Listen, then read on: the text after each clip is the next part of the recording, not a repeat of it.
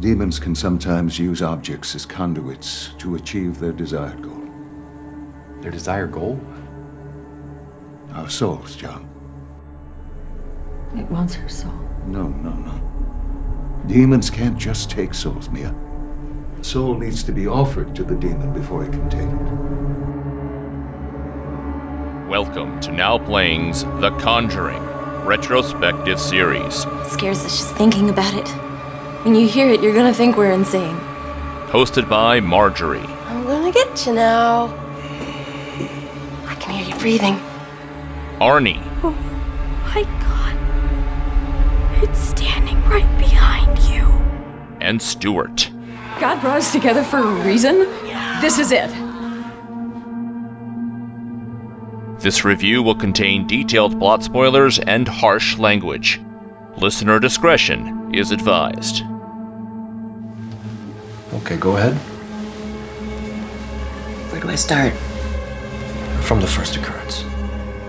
Today we're discussing The Nun, starring Demian Bichir, Taissa Farmiga, Jonas Bloquet, directed by Corin Hardy. This is the now playing co-host who's second to none, Arnie. And your Marquis of Snakes, Stuart. Uh, this is Marjorie. So welcome back to the Conjuring series. this series has not gone so well for us. Two Annabelles and two Conjurings and a lot of disappointed listeners. Yeah, burning scarlet red arrows for most of it. One sole green one. And I stand by it. I mean, I haven't gone back to watch it, but I was mildly engaged by Annabelle Creation because I thought they did a great job building that house and milking the atmosphere. I have come to realize Conjuring, because they're so militant about pursuing air quotes the truth, they don't want to have subtext. They don't want to explore deeper themes. So they're just these really thin stories. Can we fake you into believing this is real? But if they can get an atmosphere, they can get a green arrow. That's what I advocate. Annabelle Creation had atmosphere. It had some solid filmmaking chops. So was it great? No, but I definitely think it was recommendable. The rest of it, yeah, not so much. I continue to get The Conjuring confused with all the other ghost hunting series of Insidious and to a degree Sinister. how could you not? It seems that ghosts are the new slashers. Even Ouija, I started to get confused in because that second one kind of had some things in common with Conjuring 2. But I did re listen to our old podcast and then I went, oh, okay, so that one was Conjuring 2 with the dentures and the home repair and the old timey music and taking place in London and London calling by the Clash. It all came back to me in a flood. I have not revisited any Conjuring or Annabelle movie and would continue to not choose to. I drew the short straw. I felt like someone needed to be reminded of what the nun did in Conjuring 2. I wasn't going to go back and watch the whole series. I don't like them. I'm not going to do that. But I did want to remember what they had told us about the nun. And yeah, I guess I wanted to see were we too harsh? Were fans right to complain that we were picking on a movie unnecessarily? I do think that we were probably a little more harsh, or at least I was, because I had just read the nonfiction story and to see them inflate the quote unquote true events into what they did was offensive. It was. You know, I think the best part of the Conjuring series is Ed and Lorraine. I find them a great couple on screen. I think that Patrick Wilson and Vera play off each other really well, and they come off as a really great couple. And I find them very comforting in this series. And I think that when they're not around, the series lacks. And I think that for me, they are the series. I wish we were getting more of them. And I'll get into this a little bit later, but I really missed Ed and Lorraine. I agree. I like those actors. That is what I remember. That's why I can distinguish The Conjuring from other horror series. Is like, hey, at least they always got those two. But I also just think it's a muddy story that completely falls apart by at the halfway mark. They have too much going on. There's the old man in the chair. There's the crooked man popping out of the Zoetrope Troy, and then there's Valak. You know, you almost forget that they have this nun there. It's only because she looks so creepy that I think she left a mark, and that they thought, hey, yeah, maybe she can have her own spinoff. But As far as our main attraction today, I felt like I needed to go back to Conjuring 2 because I couldn't remember what Valak did. And I want to just say I was right. I said that I assumed because there was so much lettering lying around the Warren household that they were subliminally spelling out V A L A K. I counted at least three incidents, maybe a fourth. They might have done it with camera tripods, but definitely in the kitchen, the dining room, and the study. If you look at the background, it's not even that well hidden, quite frankly. You can see them spelling out Valak. And that was the whole point. That was what I had forgotten. But if you can say Valak's name, you can vanquish the demon. That's all it took was her remembering what the name was and it could go away. But it stalked her at Amityville and it stalked her at Enfield. You just got to know the name. So this movie should be about, what, five minutes long. If they can just get the name of this nun, it'll be gone. Seriously, just get Destiny's Child in there, say my name, say my name, and the movie's over. sure, but uh, we know it's not going to do that. And God knows there's anticipation for this film. This is scheduled to be the biggest opening of any Conjuring movie. And a lot of people that I knew were talking about it. People were actually saying, I'm afraid to go. It looks a little too scary. I've got to give credit to their marketing department because I hadn't liked either Conjuring. I didn't like the first Annabelle a lot. Second Annabelle was okay, but I really wasn't looking forward to seeing The Nun, and then the trailers hit, and I was seeing them again and again in all the movies we went to all this summer. And I'm like, you know what? That looks kind of creepy. It's a period piece. It's going back to the origins of this nun. It looks completely disconnected from The Conjuring. If you didn't know, they weren't really hammering at home. You didn't see Ed and Lorraine Warren. You didn't see a haunted house. It looked very different than all the others had been. And even without now playing, I probably would have gone to see The Nun. That is how optimistic I was. I love your unbridled optimism, even though something smacks you around, you're still like, but maybe the next one won't hurt. yeah. I'm wondering if the Catholic Church might not have been a part of the marketing push. They're like, oh, let people think this is the biggest problem. Yeah, worry about the nuns. Yeah, I felt like there was a lot of excitement for this because it did look a little different, because it is set in a different era, and because, let's face it, monasteries and old cathedrals and, yeah, nuns themselves, there is just something creepy. I don't think I can recall ever seeing a horror movie character that came in a wimple. I mean, this is a new vision for horror, even though she kind of looks like Nosferatu in a habit. Well, as somebody who went to Catholic school and who took piano lessons from an abusive nun from age 7 to 13, I certainly can say there's very little more frightening than a nun with a ruler. I mean, they are nasty creatures stereotypically. Yeah, I mean there is the sound of music and Sally Field. I mean there there's also Sister Mary Elephant. I mean Yeah, I agree. By and large, for us growing up, the formative images of that is if you even didn't go to Catholic school, you just know the, the stereotype that they get you to do what they want through abuse by bringing down that ruler on your head or your hands. And let this be said so that I don't be accused of being anti religious or anything. My sister went to Catholic school and came home one day and had red welts all over her back. Oh, God. The piano teacher, every time she'd hit a wrong note, would whip my sister in the back with a metal pointer. Oh. Mm. Uh, my mother had to have words with the school about basically my sister looked like she'd been lashed. So it's really a situation of fear. And if you're not afraid of pissing off Catholics, then I think making nuns evil is of a certain way to tap into horror. Here, they found a great way to even sidestep it. You're going to appease all Catholics and yet still have a demon in a habit. Right. This movie will have far less to do with Catholicism than, frankly, I wanted. It's it is just ultimately about the costume and the location. Well, I also think that historically in society, we have a stereotype and preconceived notion of nuns. I mean, they used to be women who chose Jesus as their boyfriends instead of real men. And that's a way to phrase it. Well, I mean, they had a calling and they were typically spinsters. That's usually who became a nun. I mean, my mother knew some nuns, and they were always whispered about as they were the women who couldn't find a good husband, and that's the stigma. And they also have a stigma of being mean. I don't know if that's because it's no fun living in a convent with 300 other women and having to wear the same thing every damn day. I don't know. And yet, strangely, my family also did have some very close friends who were nuns. And they were some heavy drinking, hard partying nuns, let me tell you.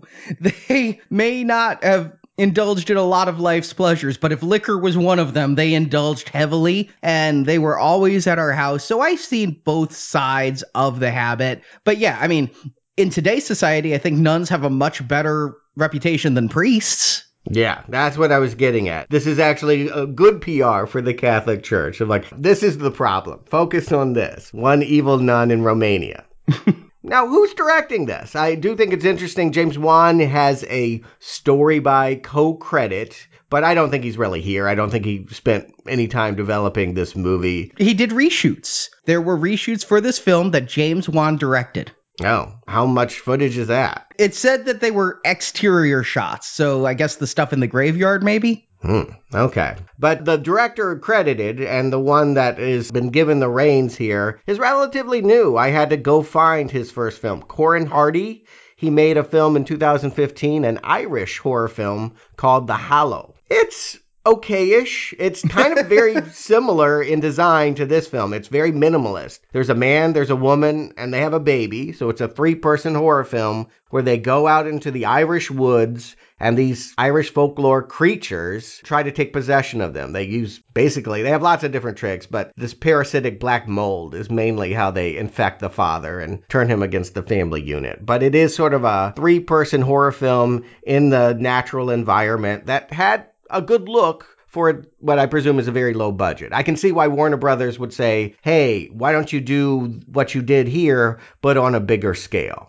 So let's find out what he did. Arnie, why don't you give him a plot and we'll get into the nut? The year, 1952. The place, an abbey in the remote area of Romania. See, that abbey was built in the Dark Ages by a duke who was involved in Satan worship. He opened a portal to hell but knights dispatched by the Vatican killed the Duke and closed the portal with a drop of Jesus Christ's blood. But a demon escaped. A group of nuns lived in the abbey to pray the evil away, but it was too strong and killed all of them. But to escape the abbey, it needs a vessel to possess. So the last living nun jumps out a window, hanging herself, rather than become a tool of this evil spirit, a dark nun named Valak. However, the nun's hanging body is found by Frenchie, a townsperson who delivers food and supplies to the abbey, played by Jonas Bloquet. The news travels all the way to the Vatican, where a group of bishops dispatch Damien Bichir's character Father Burke to investigate. Burke is both a Vatican exorcist as well as a paranormal investigator looking into miracles. He's told to go with Sister Irene, a novice nun who has not yet taken her vows, played by Taissa Farmiga. Yep, it's her daughter. Sister. It's not her daughter? She has a daughter she acts with. No. Okay. They apparently are a family of seven children, Mm-hmm. and they were born 20 years apart. I thought it was daughter two. Okay. All right, that explains it. 20 years apart. Irene was chosen to go because she's had visions all her life. Irene and Burke are taken to the Abbey by Frenchie and left there, but soon they are terrified and attacked by Valak. They even see nuns there who've been dead for a long time. Frenchie returns just in time to save Burke from an attack. Now a firm believer, Irene has Burke give her her vows, and once consecrated, the three together venture into the catacombs under the abbey to find and seal the evil portal. Behind a wall, they find a relic with Christ's blood in it. They find the pentagram where the Duke opened the portal, but are attacked by Valak. It seems they won when Irene fills her mouth with Christ's blood and spits it all over the demon, but in truth, the demon inhabited Frenchie's body. The three return to town, believing the abbey to be clean, but we then jump forward to the 1970s where Patrick Wilson's Ed Warren and Vera Farmiga's Lorraine Warren are giving a lecture on evil spirits. They reveal that they performed an exorcism on Frenchie, but the man did not survive.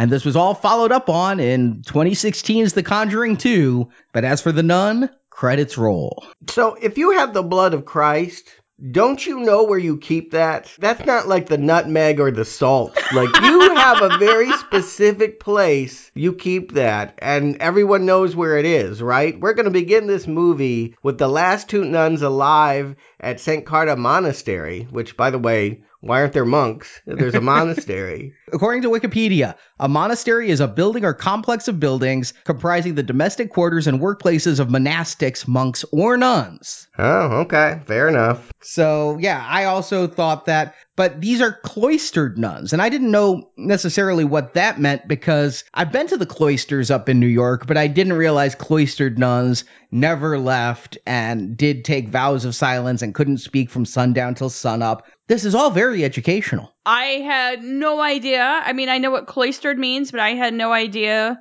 what the cloisters were, other than it was a really beautiful set of buildings we went to. I think we've been to other cloisters too. In Spain, I wish it had been about this. I honestly feel like when we get to the backstory, I'm like, ah, wow, man, if that had only been the movie, if this had been taking place in ancient times and we really saw the women that had to first deal with maybe even one of their own getting possessed. But everything about this setup is very facile. I'm just irritated that they set this up like they're going in through this door and it's, you know, ominously marked God ends here and should they do this? I'm thinking, are they releasing the demon? Is there something that has them doing this? They're just bumbling around trying to find the Christ blood. Well, on the other hand, I would say that Christ's blood is probably something that would fetch a good amount on eBay or back in the 50s, maybe a regular auction, and you just wouldn't want to keep it out for everyone to see. In fact, it both surprises me and creeps me out that the Vatican might have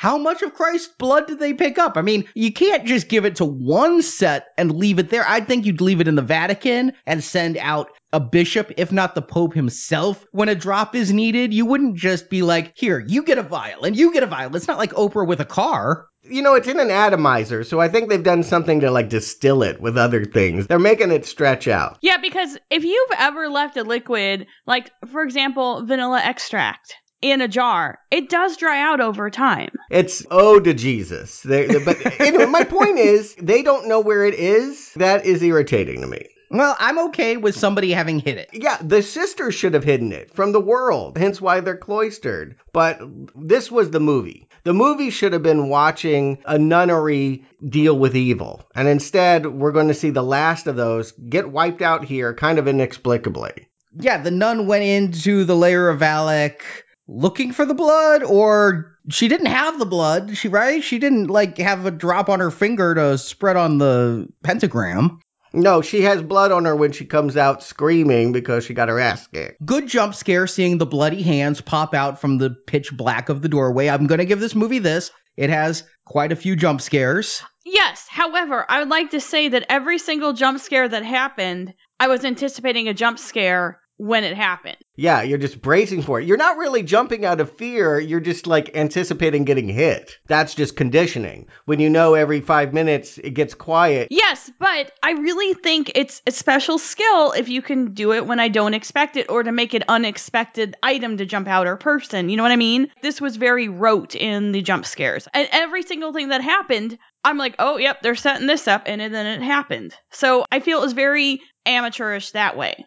Yeah. This movie is not a bit scary. Despite all of the things that they have in it that are atmospheric, they have a lot to play with here. I love the idea of being in catacombs underneath a nunnery in Romania, no less, in the 1950s. All of this is rich in mood, but it is not filled with a lot of good scares. Valak looks scary, but nothing that she does is that terrifying. I'll agree. There was one jump scare that did get me. And the one in the trailer, which we'll get to, it's near the end of the movie, but they spoil it in the trailer where there's like two nuns attacking and you don't expect it. That still got to jump out of me. But this is not a scary movie, but it is atmospheric. What disappointed me a little bit though was that it was the 50s. Seeing the trailers, you're stuck in this monastery that's built in the dark ages and all you see is nuns and priests, and those people could be around at any time. I really thought we'd go back to the history of Valak. I thought we might be having a story set in the 19th or even 18th century, something like that,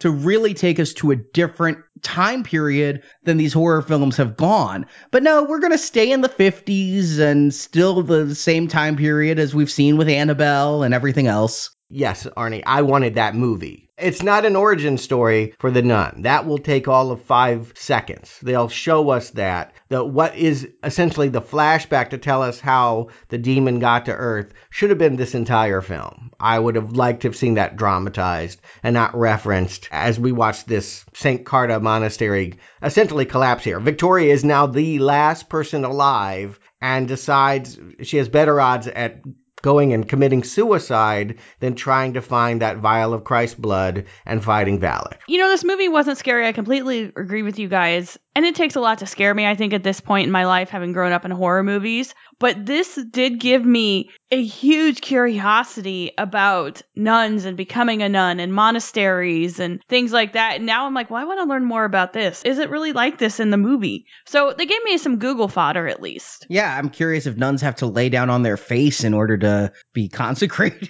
that was Yeah. weird. Let me give you a recommendation then. There was a really good independent film that came out last year called Novitiate. And it is about all the women that have taken a temporary promise and the months of training it takes to finally do the commitment. They'll show you the ceremony, they'll show you a lot of different women. It's actually very good.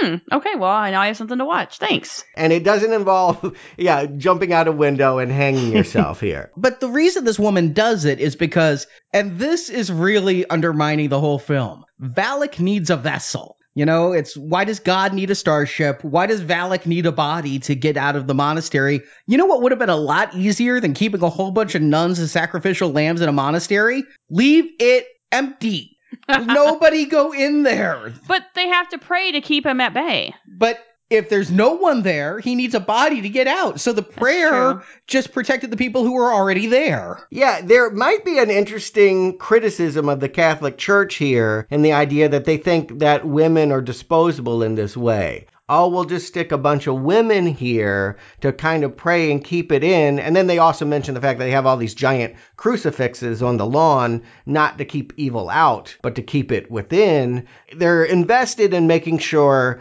that the evil spirit doesn't get out, and they're willing to sacrifice the lives of women to do so. Again, I think that's really neat drama to explore in detail. It's just a sort of passing thought here. It also seems like a reference to Conjuring 2. If you remember the climax of that film, Valak had possessed a little girl and was baiting her to jump out her bedroom window onto it was a fallen tree that had gotten pointy and thus could spear her if she fell on it.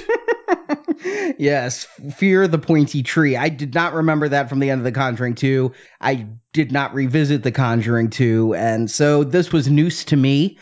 But I see what you did there. But then we jump to the Vatican, and this actually excites me. I actually like the line for once the Vatican is not the one keeping the secrets. That there's this entire Illuminati of the Vatican, which probably is true. They're probably onto something here with a bunch of bishops that have a lot of secrets, and they're going to send out their man in black, this being a priest, to investigate why a nun hung herself and got eaten up by crows. All right, so here is our Ed Warren, Demián Bichir. We're not going to get Patrick Wilson this time. Well, a little bit at the end, but the point is this is our character who is touched by the supernatural. He has this whole backstory about in World War II, he oversaw an exorcism with a little boy that went wrong. Actually, I kind of liked him as a character. I think it was in part because I liked his relationship with Irene, Sister Irene, who I, from the moment she appeared on screen without knowing who she was, I thought she was young Lorraine. Yes, I thought they were going to do something like that. Yeah, because I mean, she had the mannerisms. Like when you first encounter her in the hospital, she had that same calming demeanor that Vera plays Lorraine with, and the same mannerisms. She looked like her. And I'm like, okay, so they found a young woman who could really act like Lorraine. And we're going to see this is how Lorraine developed her visions and became what she was. And then I really liked when she met Father Anthony. I thought that they were really good together. And I was enjoying the two of them on their nun mystery hunting tour. I thought the weak link was Frenchie, and now I know why, is he was shoehorned in there so that it ties into the first Conjuring. But yeah, I really like the two of them together my mind went to different places. I did like Demián Bichir in this, seen him in a bunch of stuff, but he's never really given me a reason to like him. I have to ask you guys, did you notice when he arrived at the monastery, the imagery of him arriving and what it looked like? If you're saying, did they do the poster shot from The Exorcist? Yep. I didn't notice that, but it wouldn't surprise me. No, they did. He had the same hat, he had his bag, and he arrived in the same exact manner that I'm like, oh, look, Exorcist nod. Oh, I did not catch that. Yeah, that's probably the stuff that James Wan shot. Yeah. it probably is.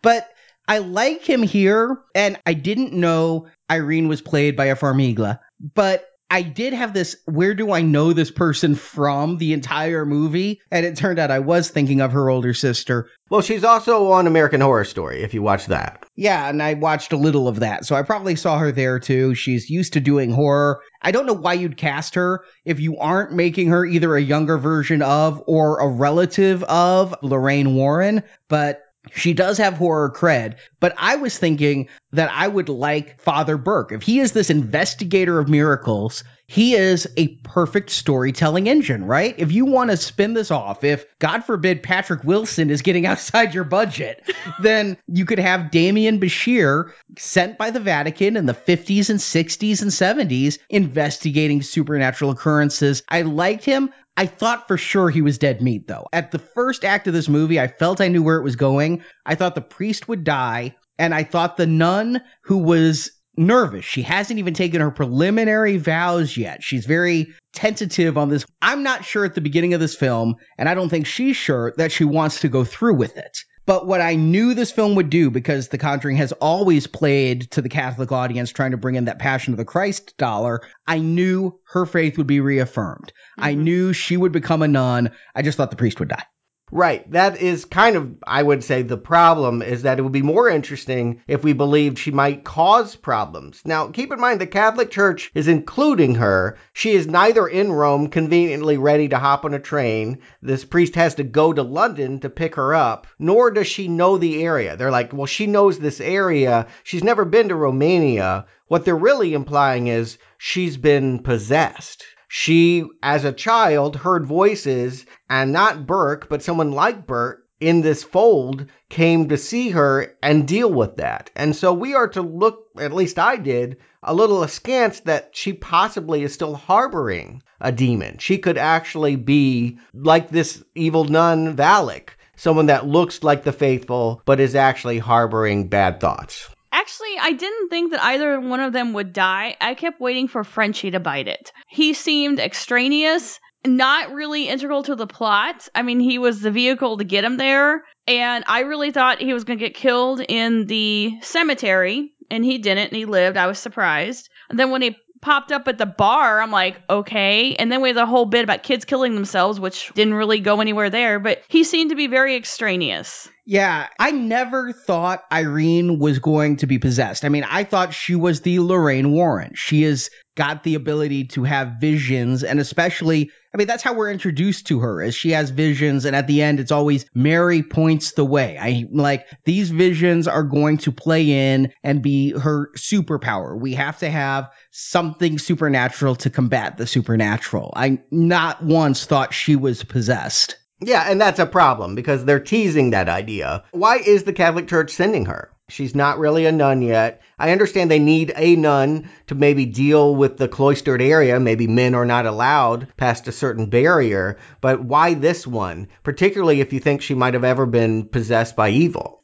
I think the church knew that she had had these visions and possibly had been possessed, and I assumed anyway that they knew that her visions were Mary points away and they knew where the blood was and that it's by the Mary statue because it does illuminate where the key goes and that's why they sent her. Yeah, I wondered that if they knew where the blood was and they picked her because they knew Mary points the way was going to point them to the blood. But why couldn't they have just said to Father Burke, hey, by the way, you're going to need some Christ blood. It's by the Mary statue. Just look to the left if that's what they knew. Why did they have to be so mysterious? I mean, I know they are the Vatican. Yeah, if they're the Vatican, they got some on hand there. They could just give them a suitcase with it in there. I'm not buying any of it. I think this movie has been severely rewritten. I sense that studio execs got nervous about certain details and they just removed probably anything that ever got to tasting controversial. They're like, let's just almost wipe out the fact that this deals with Catholicism because we don't want to make waves there and we'll just use the atmosphere of it. They want to play dress up and pretend they're the exorcist, but they don't want to really have any deep conversation about faith or any of that. So what we get is a very pared down movie that despite its Romanian location feels very Hollywood. Like you mentioned Frenchie. The reason why you include Frenchie is he's the olive branch to American audiences who avoid period European films. Or at least to French Canadian audiences that avoid these films. No, no, he's very American. I mean, it's a stereotypical American portrayal of the French. When he sees these two show up on his door, he thinks he must have knocked her up and this is the father or the husband come to demand that he atone for it. He's quote unquote sexy and funny and just North American. He has a very modern quality that's going to make you forget this is 1952. Frenchie did feel like the sacrificial lamb to me. I did not put together his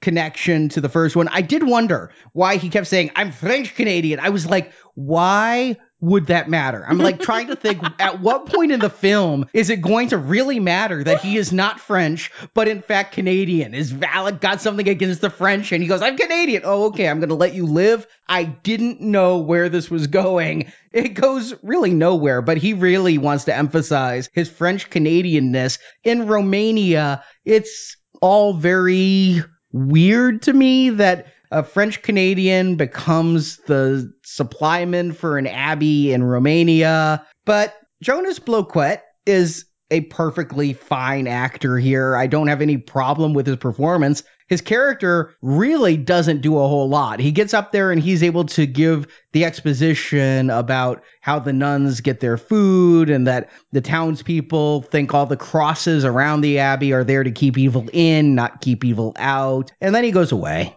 he's funny. That's the point is that, all right, we have a character that's going to take a vow and be celibate. And so he's going to be like, you're crazy. Let me knock you up. Let me get with you. Like that's playing to a very broad audience that's keeping everything on the surface so that we never actually get into deeper questions of spirituality. I think he's French Canadian because that means he's North American. And again, Americans don't like to see movies that don't have Americans in it. If you think about it, they rarely do not. You always have to include a proxy. I understand what you're saying, but I think because he was in the film so little, I forgot about him by the time he showed up in the town having a beer. And I felt like maybe there's a director's cut somewhere where there's more to him and more of him in the movie instead of what we got. Yeah, I, what we get in the middle of this movie are three characters that are bumbling around in the dark and occasionally run into each other. But there isn't a lot of momentum in the middle of this film.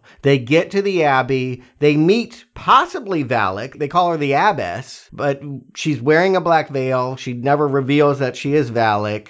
We never have confirmation that it is Valak. She says we got to take our vows of silence, come back tomorrow, and then we have this long night in which we're expected to believe a priest and a nun are going to shack up in the same apartment while Frenchie goes home to the bar and all this crazy weird ghost stuff is going to happen to them. Well, I don't think that there's a necessarily an issue with them shacking up. I mean, they do have Oh, there would be. Come on, I'm not even Catholic. That will never happen. That would never be allowed. They had separate bedrooms and they both have vows. And he doesn't think it's weird that nobody is there. Like priest, no, that my bullshit meter is going off the roof on this. All right, well, let our our Catholic listeners let us know because I always thought priests and nuns would sometimes live in the same buildings and things, like a co-ed dorm. Yeah, I don't see them sharing uh, a commons area, and no, I just this feels very wrong. And the fact that he doesn't recognize what we're going to find out, the big twist, one of the two, is that all the nuns that we see talking to them are in fact just ghosts. So that abbess must be Valak because everyone can see Valak, but only Irene can see the other nuns. Yeah, and I thought at first all these other nuns are just an apparition because the place is so sparse and we started with just those two nuns alone when killing themselves. When they come back, I assume they're going into an empty abbey. But then there's all these other nuns around. The nuns stick around for so long, I become convinced they are real. And I'm like, that's just stupid. Arnie, I, I figured from the very first appearance of these other nuns that they were apparitions or illusions. I mean, I never once thought they were real, even as long as they were sticking around. What really drove it home was when they did the mass praying and they sat in a pentagram with her in the center. I did not catch that. Did they have lines? I didn't notice. Oh, for Christ's sake. That was not a pun. No, I- when you said a pentagram, I'm like, The points of a pentagram. You are familiar with a pentagram. right, but I would not notice the five points of a pentagram being outlined without the lines in between them and things. Well, thank God I loved Ozzy Osbourne as a youngster. Well, I did end up believing them to be real, which I thought was just really poor writing because where were all these nuns when the last two ran in and the one had to jump out the window? But I knew Mother Superior was not real. I mean, when you see a person in a horror movie, or even in real life, I'm going to say, dressed all in black with a black veil over their face and not showing, and they're speaking like this. They're evil. If you see one in real life, it's evil. Behead it. If you see one in a movie, it's evil. Someone should behead it. Yeah, I mean, I get that. You're right. Because we know the cliches of this stuff, we're able to infer what's going on. But this movie feels greatly reduced. Like, was this always the plan? Like, that they were just ghosts? Keep in mind, from the priest's perspective, the only person he met was that veiled woman who told him, go away. And ever since then, he's been in the convent, booking in the convent, and no one on any of the floors is there. I don't feel like he should be here at all. His storyline is that he's got to deal with the guilt of Daniel.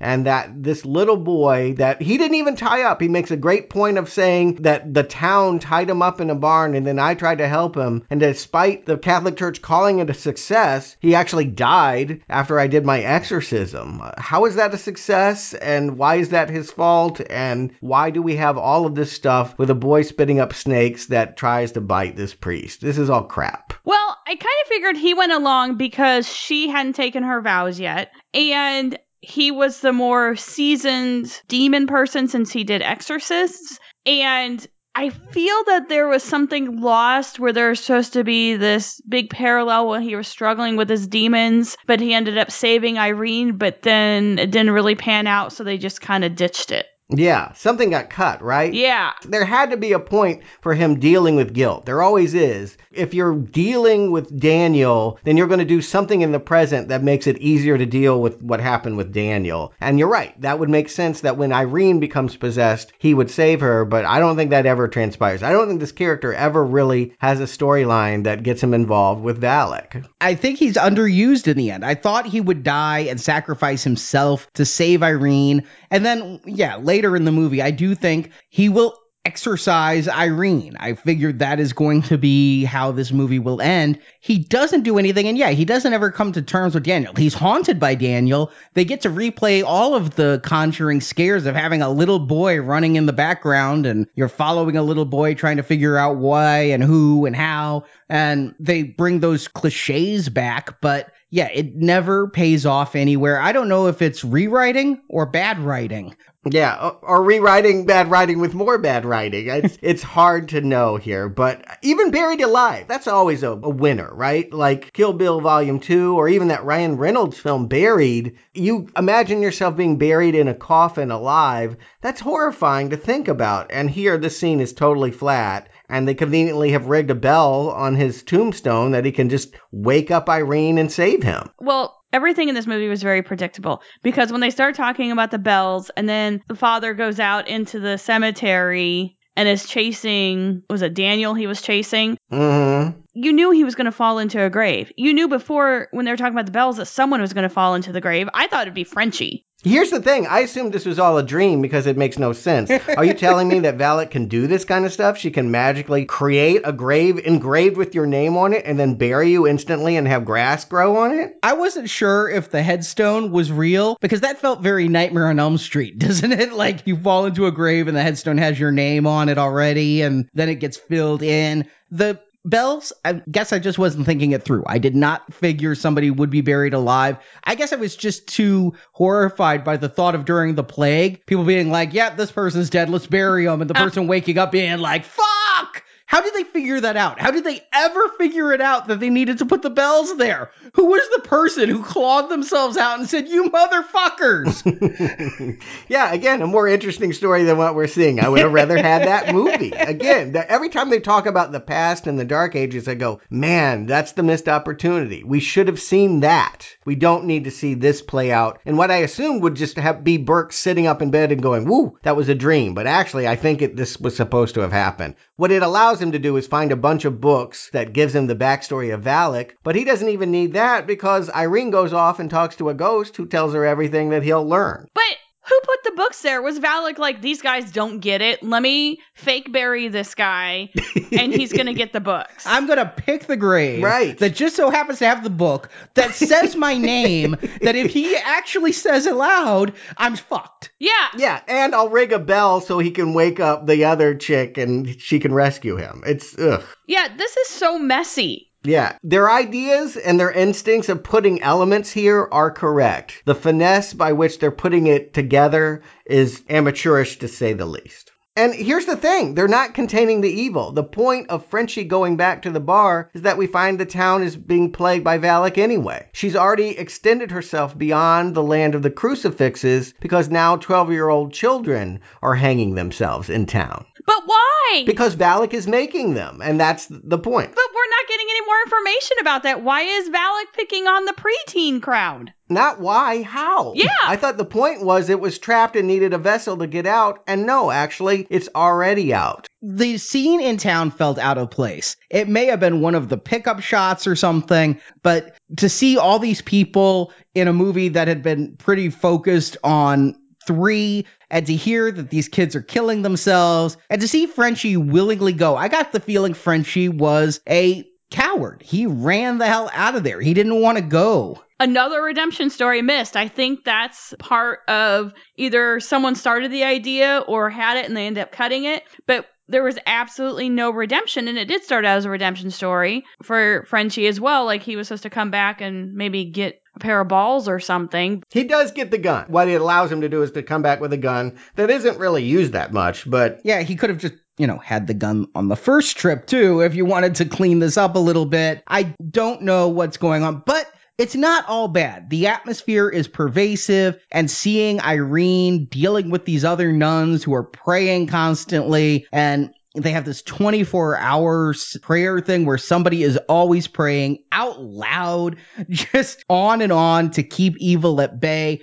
I thought that was an interesting concept. I like to think that was really happening before Valak killed them all. Yeah, again, I would have liked to have seen the actual nunnery where they came up with this and that they were fighting this. The fact that we're going to find out that Oana, who's telling Irene all of this, is just a ghost. Does the vow of silence not apply to ghosts? I'm like, it's dark, she can't leave, but they can't stop talking. I thought you had a vow of silence. Yeah, I there's maybe there's a lot of like fine writing down at the bottom and asterisks that when you take this vow of silence. Yes, the fine print. Yeah, like if an early 20s almost nun visits with the priest who's done an exorcist, do this. Uh-huh. But if not, do that. I don't know, but uh, what I'm saying is by the middle of this movie, all hope is lost. I just feel like, yeah, whatever cool atmosphere they had at the beginning, it is all gone now. And now it just becomes a series of jump scares. Now the whole movie resides on epiphanies. One really irritating one is because this nun told Burke his crossword clue was deliveries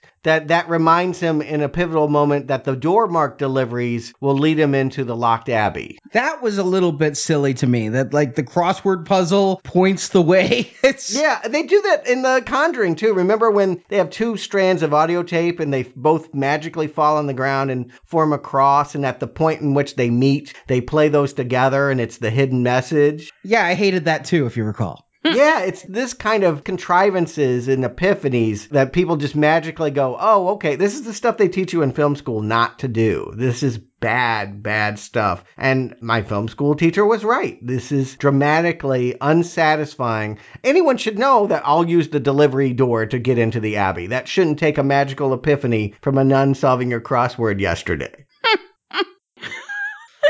Yeah, it's. I mean, you say it out loud, and it, and everyone understands. Oh, yes, that's terrible. We Yeah. have to rewrite this. It's not making a whole lot of sense. I'm going with the vibe, but if I think about it too much, it starts to hurt. What I was actually focused on was this guy in the seats in front of us. It was a moderately full IMAX screening. This guy was leaning forward more and more. He was getting so into it. He had his hands over his mouth, like, oh my God, oh my God. He was so into it. And I'm like, what am I missing?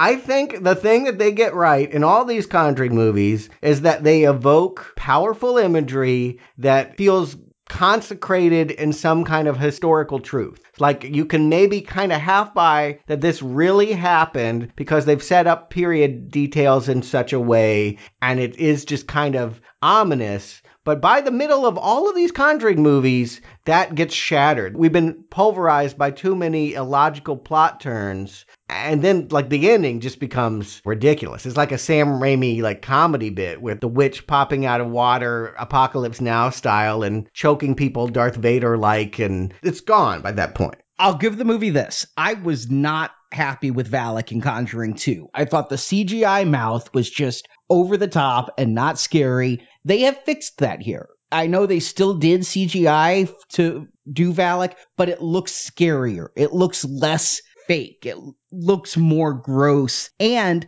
there was that scene where you see Valak behind Irene, or uh, you see unknown. There's a whole bunch of nuns, but you never see their faces. They're just black shapes and habits. And you see the one behind Irene, and you're like, oh, there's Valak. Okay. And then one jumps from the side and attacks Irene. That was the jump scare that got me excited because I jumped in the trailer twice for that one. And yeah, it's cheap, right? Silence, silence, big noise!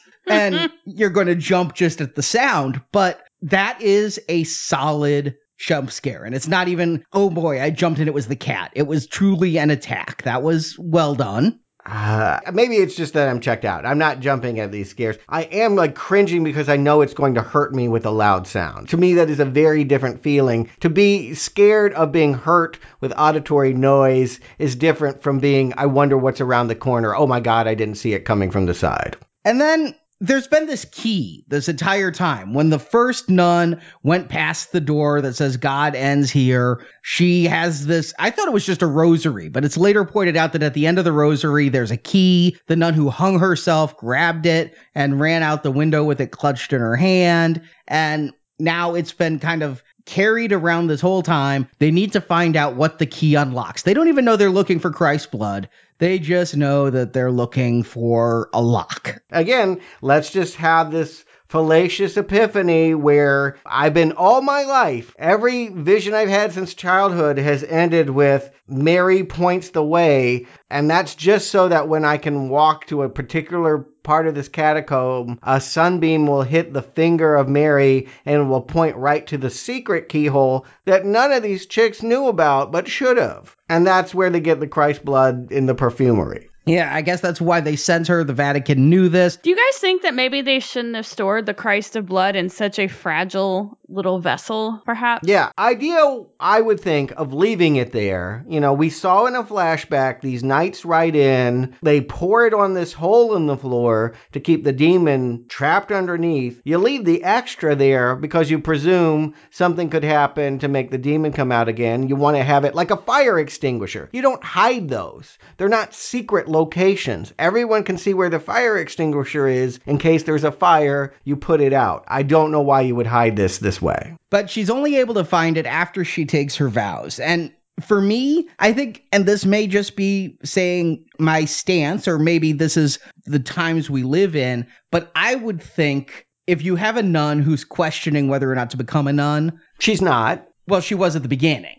No. Yeah, she was. If I take these, they would consecrate. And Frenchie calls out, would or will. She is hesitant to become a nun. Oh, you're holding on to a very tiny fragment here. I saw no wavering. This woman is faithful from the beginning. I saw the Mother Superior didn't want her to become a nun because she believes in dinosaurs. But I didn't see that this chick felt like this was the wrong path for her at all. No, no, she is not wearing her habit. She is questioning the word of the Bible, saying that the Bible is God's love letter to us, but it doesn't mean we shouldn't question. She is not following the church doctrine. To me, she is a free spirit who will not be a good subservient worker for Christ. Okay, we see the same thing and interpret it differently then. Because, yeah, I saw all of those things. I saw that as appeasement to get the audience to like her and to think this is not a stodgy old fundamentalist nun. Yeah, she has her own mind, and thus, yeah, she wears traditional clothes when she's with children or other women, but when she's with the priest, she's happy to put on the habit. I did not see a lot of questioning of faith. And again, I think that there might have been in the script some of that, and they just said, we don't want to deal with that. That's not why we're here.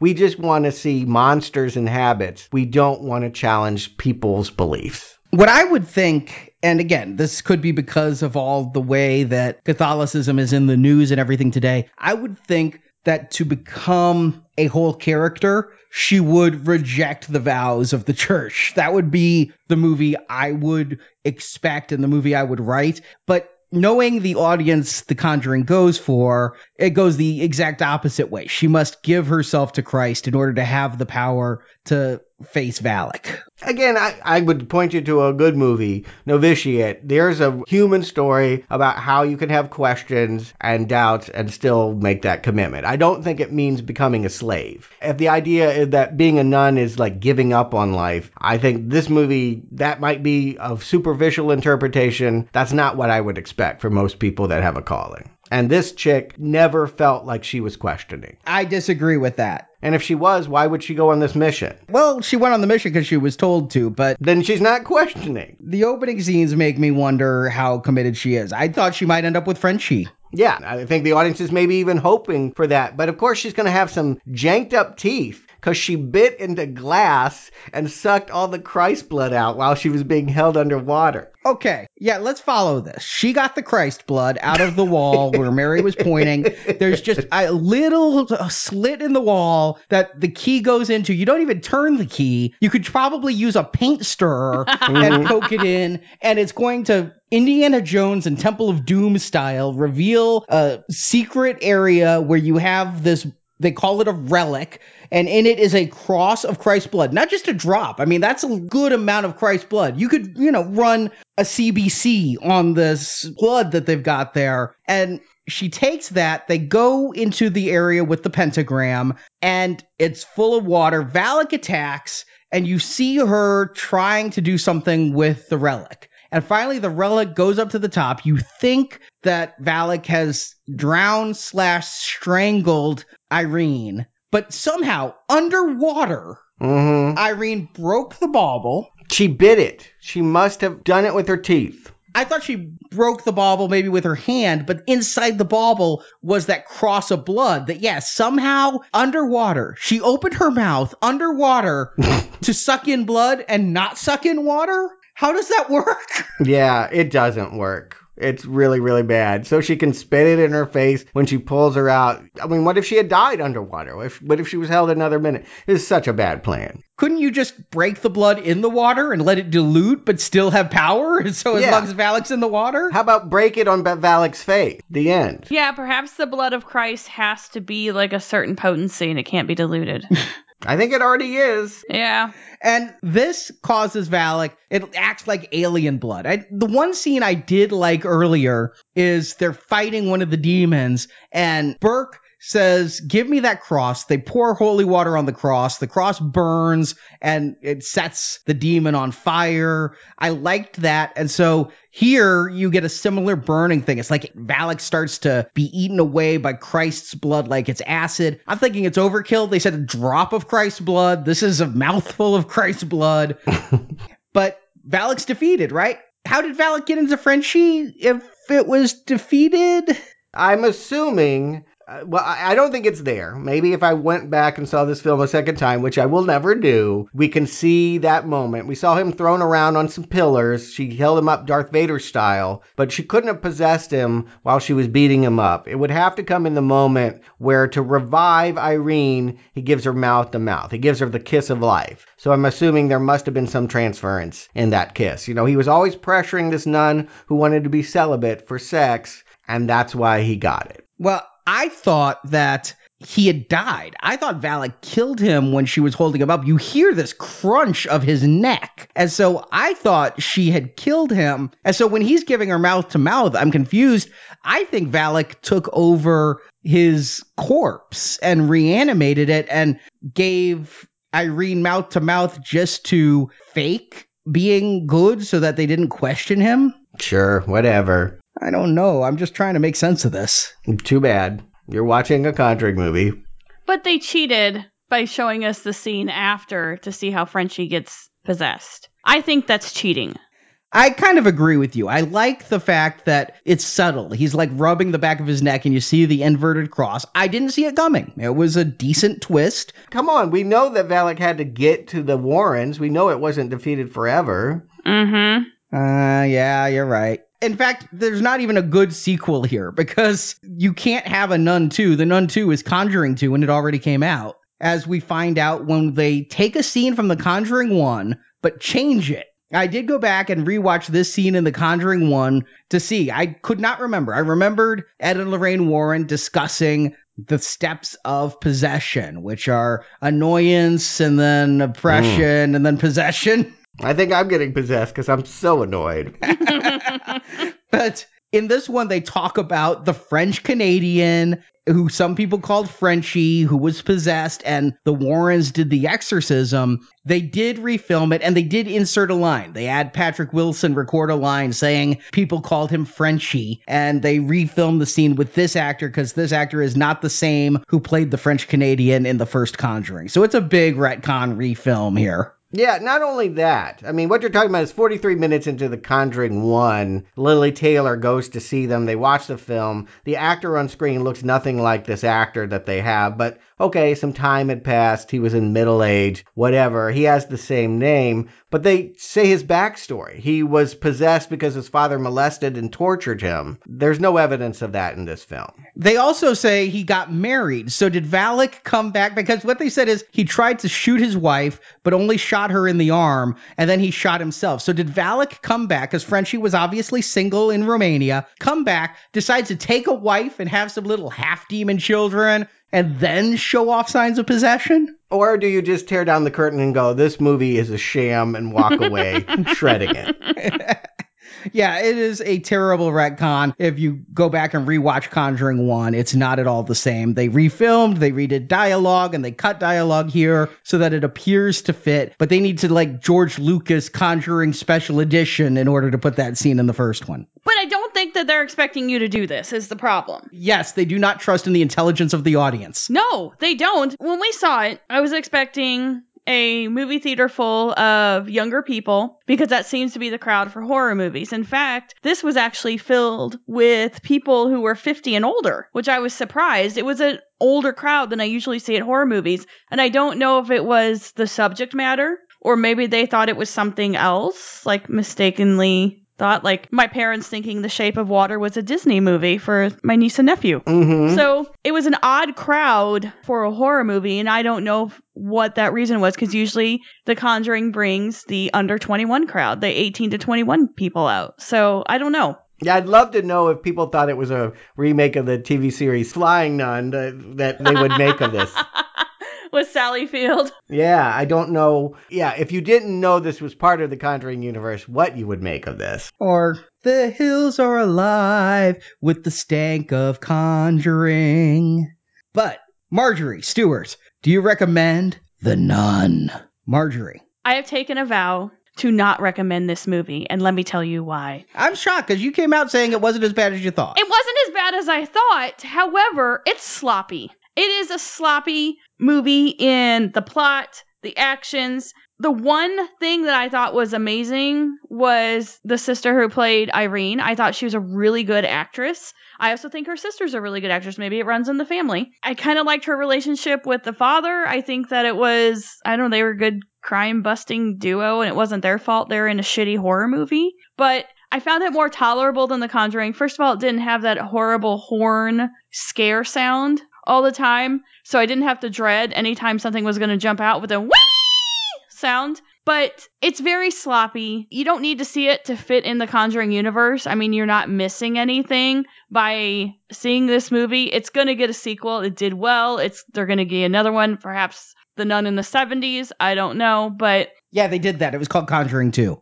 Yeah, so I don't know what maybe the 60s said. Maybe Valak's going to hang out with the hippies. I don't know where you can go from this, is what I'm saying. Maybe we'll get a movie about Frenchie and his possession. That's probably what we're going to get. But you can't even turn off your brain to let this stuff fly in this movie. But not recommend. I vow to not recommend this. Stuart. Yeah, I'm convinced more than ever that this whole franchise is bankrupt, just artistically empty. And I started to think about why that may be. Why does this suck and other series come out that are credible? I think that major studios, this is coming from Warner Brothers, major studios are afraid to go to extremes. They're happy to monetize and stick little elements here that they can spin off and make money and all of that. They don't really want to get you, to horrify you. It's not their instinct. They want your money. They want you smiling at the end here. And so when you think about it, all of the great horror films, they do come from the margins. They come from smaller studios like Lionsgate, or they come from independent filmmakers who have a vision that are willing to go to the edge.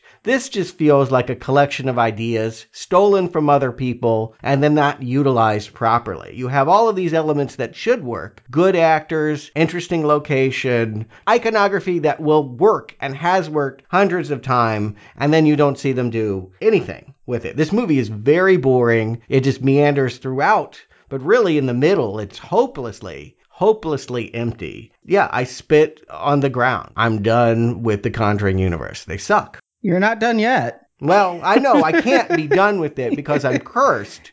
But my what I'm saying is I will never come into another one of these films thinking it will be good because the idea behind it is not good. I actually think this one might be my least favorite. It's got the Doctor Strange effect of like there are probably worse ones, but this one made me the angriest. It's so bad. It didn't have to be bad. It could have easily been good, but they didn't want it to be good. They wanted it to be money making. Yes. And this is the person who's actually given the only green arrow in the series, ladies and gentlemen. Yeah.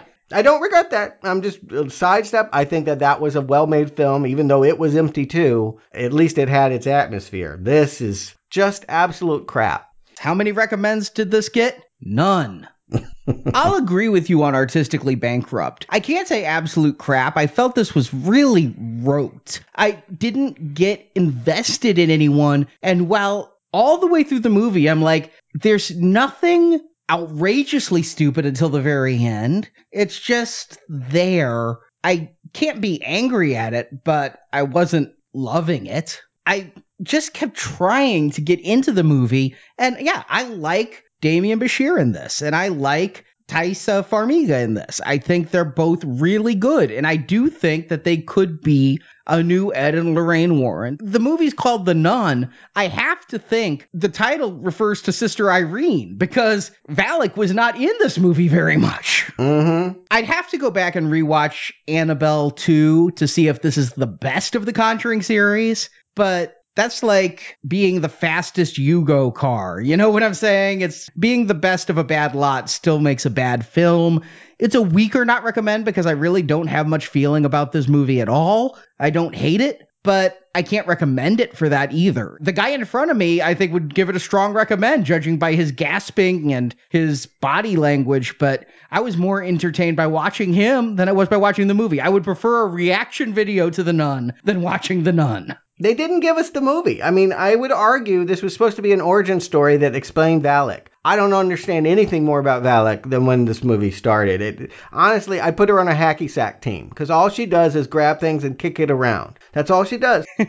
How much easier would it be for me to love and strongly recommend this movie? It would have been so easy. You just modify some things and you ask some questions and, and get some answers. I mean, think if this were like John Carpenter's The Thing and a nunnery. Like you could do some crazy twisted stuff in that kind of environment. But this is a studio film, and this studio, Warner Brothers, does not want to scare you like that. They'll scare you with jump scares. They don't want to get into the deeper kinds of horror, the stuff that upsets me. They're not capable of making the film that I wanted to see. They want to play it safe for the mass audiences and not make anyone uncomfortable. And keep creating spin offs, which I think Arnie's rightly pointed out. The next time we'll see these two together investigating something else. I think they're done with The Nun. They've told that story, it's full circle, but these two can go off and endlessly find new things. Yeah, except The Nun made 50 million, so there will be Nun 2 yeah, she can be conjured back in the present day. That would be what I would imagine. Someone new will conjure her. If you recall, she got out because of World War II bombs. I'm sure something could have happened in some war torn country. Probably America, because they don't want to exclude the American audience. But yeah, you're right. We're destined to see Valak again. Yeah, what incenses me and what frightens me is how not done we are with this series. We are going to have Annabelle 3 next year. Yep. Same screenwriter as this. Conjuring 3 has been announced, but no release date given. Yeah, they don't know what to do with that. I've heard a lot of stories that they've looked from the Warrens' life, what they want to pursue, a werewolf this, uh, something that. I think they're afraid to go forward without James Wan. And James Wan was is involved in working on a script for 3.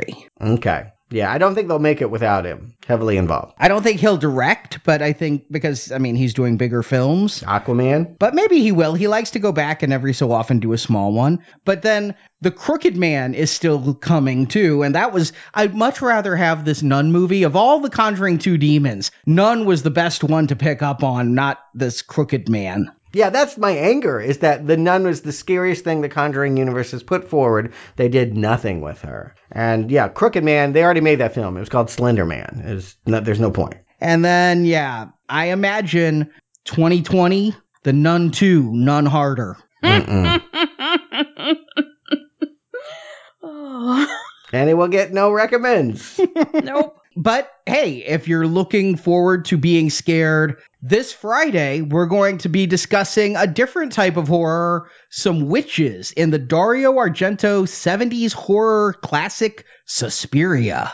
I actually think this is the film The Nun wishes it could be. It is a movie that trades on pure mood and all this female hysteria set at a dance academy in Germany, but it actually works. I'm actually a big fan of Suspiria and can't wait as we build in the silver level to that new Suspiria remake that comes out in early November. It's the beginning of our fall donation drive. Yes, I do know the spring one just ended. It's because we're doing so many movies. We did 29 movies in our spring donation drive. That is more than half a year's podcast. And here we've got five in the silver level, the four Dario Argento films, the Suspiria trilogy, plus his 1984 film starring Jennifer Connelly and Donald Pleasence, Phenomena, or in the US it's known as Creepers and ending with the Suspiria remake. And then starting in November, 11 weeks of bonus podcasts for gold level donors, the M. Night Shyamalan series.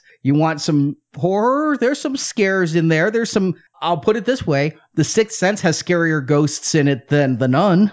Yeah, there's also some fallacious epiphanies. I keep swinging, baby. I remember signs. I know there's a lot of bad coming at us but I think it's going to be so bad it's good. And then for Platinum, because we are coming up on the Halloween sequel reboot, this Halloween redo, we're going to do three Jamie Lee Curtis horror films, all that came out in 1980 The Fog, Prom Night, and Terror Train.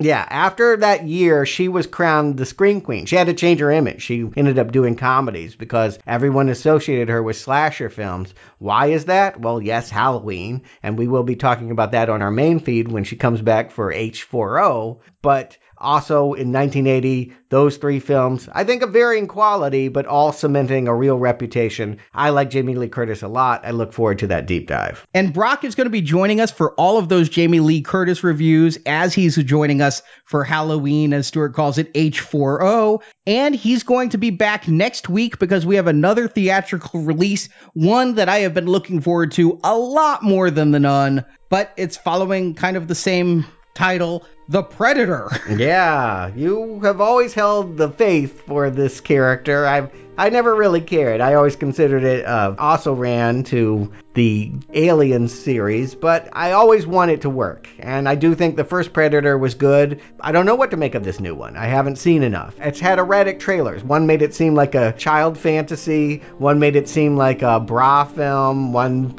you know, who can who can say? Hey, it's directed by Shane Black, who not only was one of the stars of the original film, but is a director I've come to really like with Kiss Kiss Bang Bang and The Nice Guys, and I've even come around to some of the aspects of Iron Man 3. He is what gives me hope. And for those who remember from our 1986 series, we did the movie Night of the Creeps that was co-written by Shane Black and written by Fred Dekker. Well, Fred Dekker is one of the writers of The Predator. So there's a lot of pedigree behind this film. I have hope. But then again, Robert Rodriguez did make Predators, and I had hope there too. Yeah, you had hope for the nun. Like you always have hope. It's uh, hope springs eternal, and that's good. I think we'll need it because after we're done with that, it's back to video games and Uwe Boll. I have hope that the upcoming video game movies will not be as bad as Alone in the Dark 2. I hope you're right. I'm gonna I'm gonna wish for that as well. So thank you guys for joining me. Listeners, if you want to see everything we have coming up, our schedule on our website, it's on the right column. If you scroll down, you can see a lot of shows we're doing. I know some people got excited about a couple of new announcements that are on that page. Check it out at nowplayingpodcast.com. And Stuart, Marjorie, thank you for joining me. And until next time, it's over.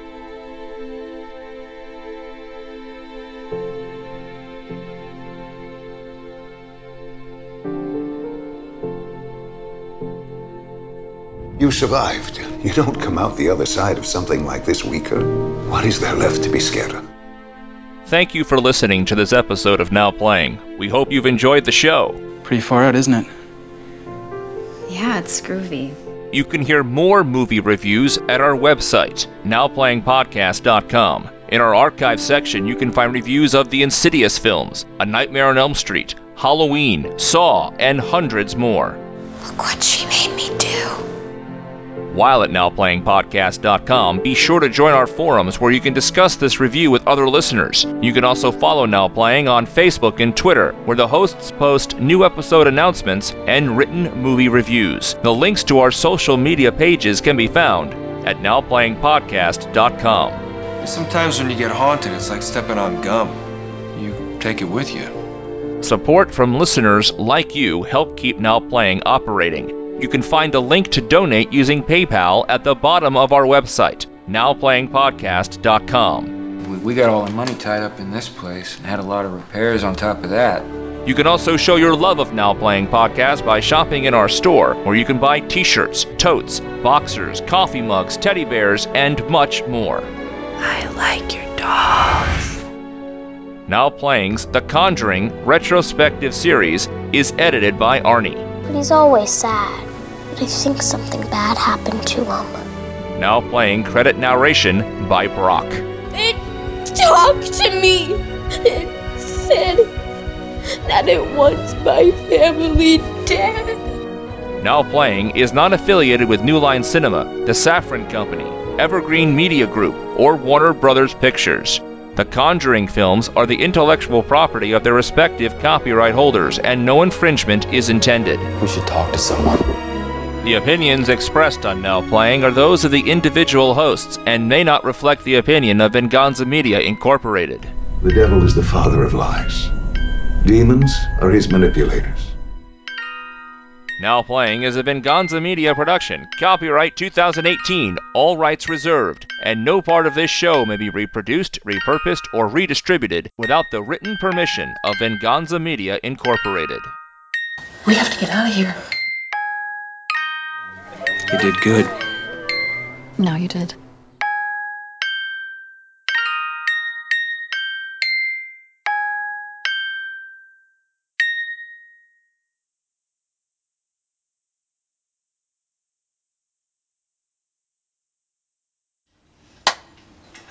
This is scheduled to be the biggest opening of any Conjuring movie uh, this weekend. Or in any Conjuring movie in all history, not just any Conjuring movie coming out this weekend.